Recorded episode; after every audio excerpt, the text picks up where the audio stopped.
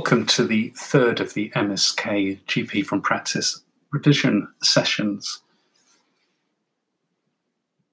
This presentation looks at the case of William Lambourne, who's a late middle aged man who presents to his GP with pain in his foot. If you look at the first slide, it's worth just pausing and looking at William's past medical history and the medication that he's taking. As always, it's also worth taking note of his alcohol consumption.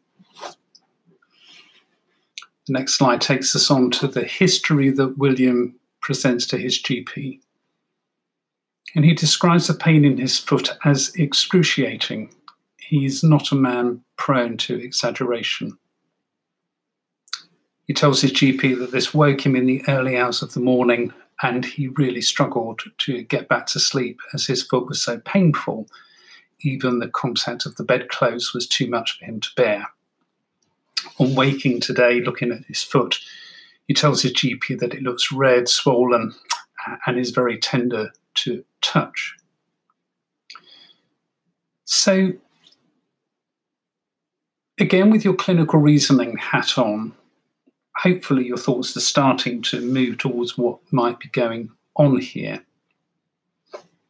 Again, you're on a GP attachment, and your GP suggests that you might ask William some questions. GP suggests go and ask him three questions that help you get nearer to finding out what's going on. Encourage you to stop and think now. What would you ask him?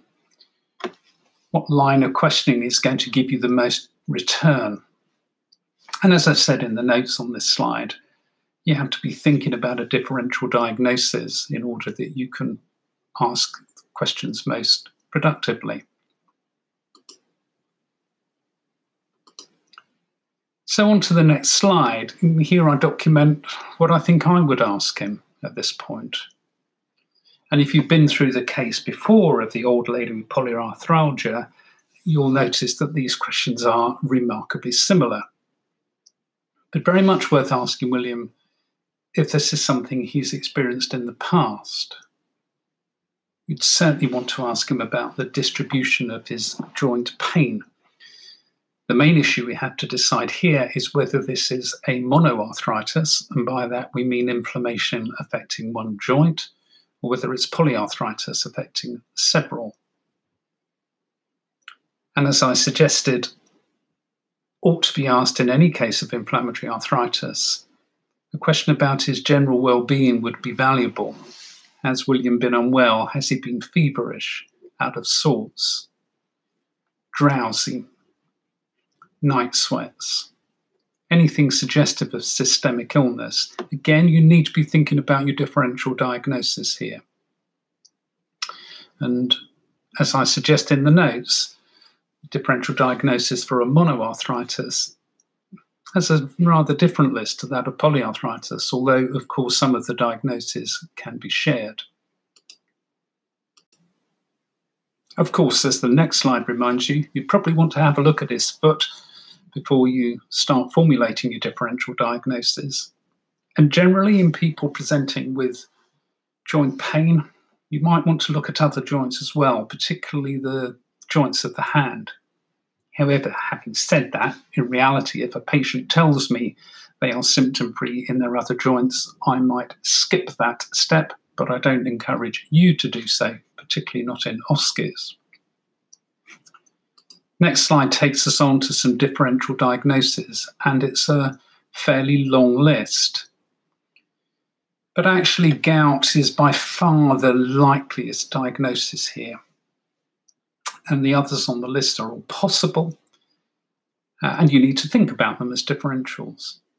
But what makes me think this is gout is the monoarthritic nature of this, the fact that it's affected the hallux, which is by far the commonest joint for gout to affect. The episodic nature of this attack, and also Williams' risk factors, we'll go on to that a little bit later. Looking at the other differential diagnoses, probably the most important one to rule out is septic arthritis. Septic arthritis can affect any joint, and it can be diff- difficult to differentiate from gout, but it's actually far less common.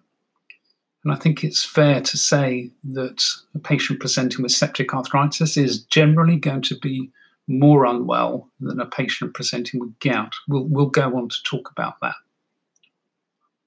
Of course, looking at the other possibilities, you do need to think about trauma. You know, if he's been kicking a football around or if someone stamped on his foot. If he's got underlying osteoarthritis, and he almost certainly does at his age, that can sometimes flare, although it's unusual in the foot. Pseudo gout, uh, you'll be taught about that. It's another crystal arthropathy. Tends to affect different joints to gout, tends to go for larger joints, so less likely. We mentioned reactive arthritis, which is often viral. Um, again, a possibility. Probably more common in younger patients and in children.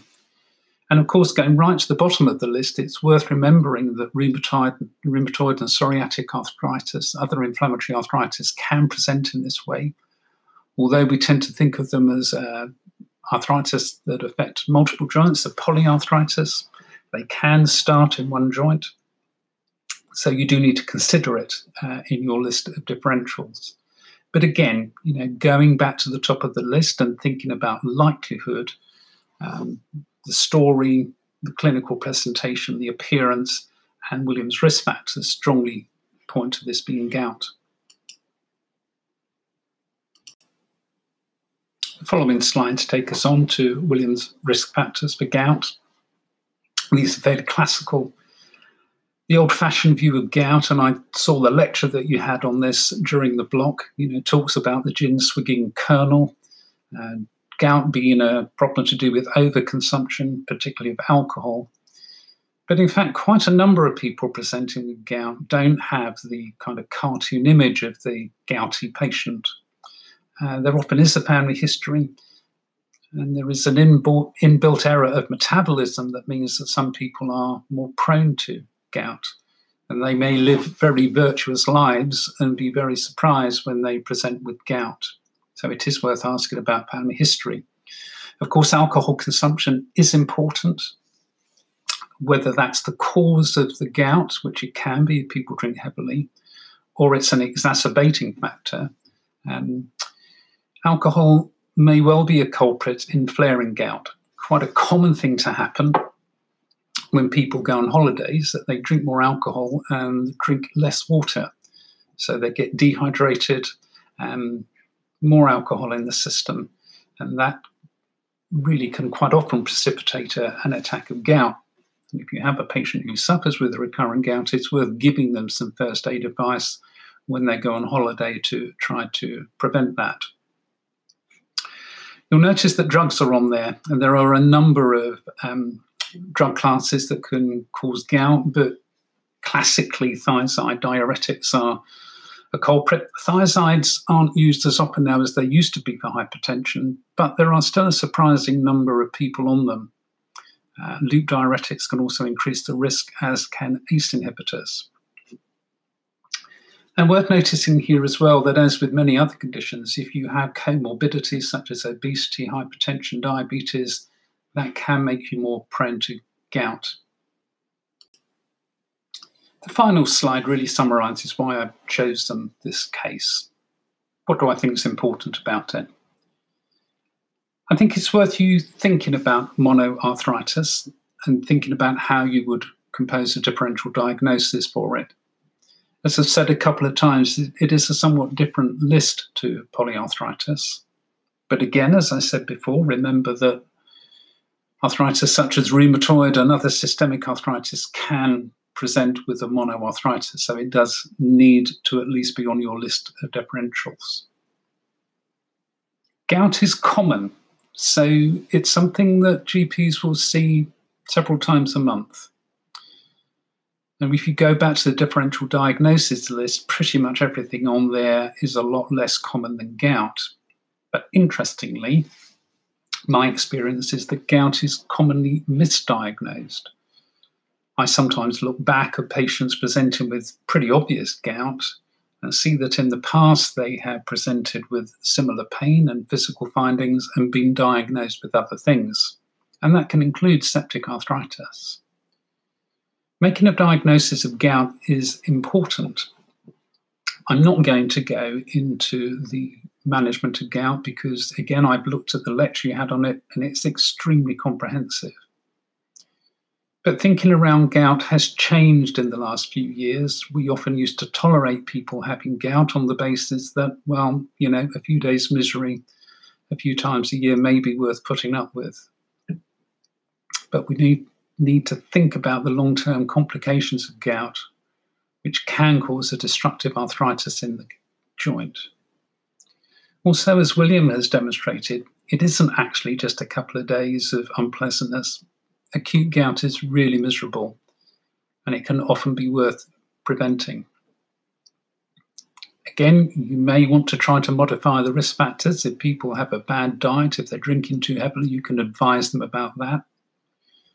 You're probably going to want to change William's hypertension medication. Does he really need to be on a thiazide? Because there are likely to be alternatives that are less prone to causing gout. And the last point I make, and this this applies to joint pain of any kind, you know, it's an old adage, but the story really is everything. You can pretty much diagnose William as having gout without taking his shoe and sock off.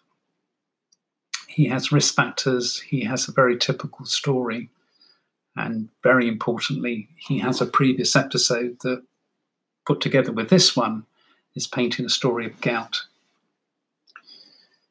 I have suggested you might want to have a look at what NICE uh, clinical knowledge summary says about gout. And again, I hope you've enjoyed these series of talk through the uh, revision cases. And I shall try and keep the series going into the other revision blocks.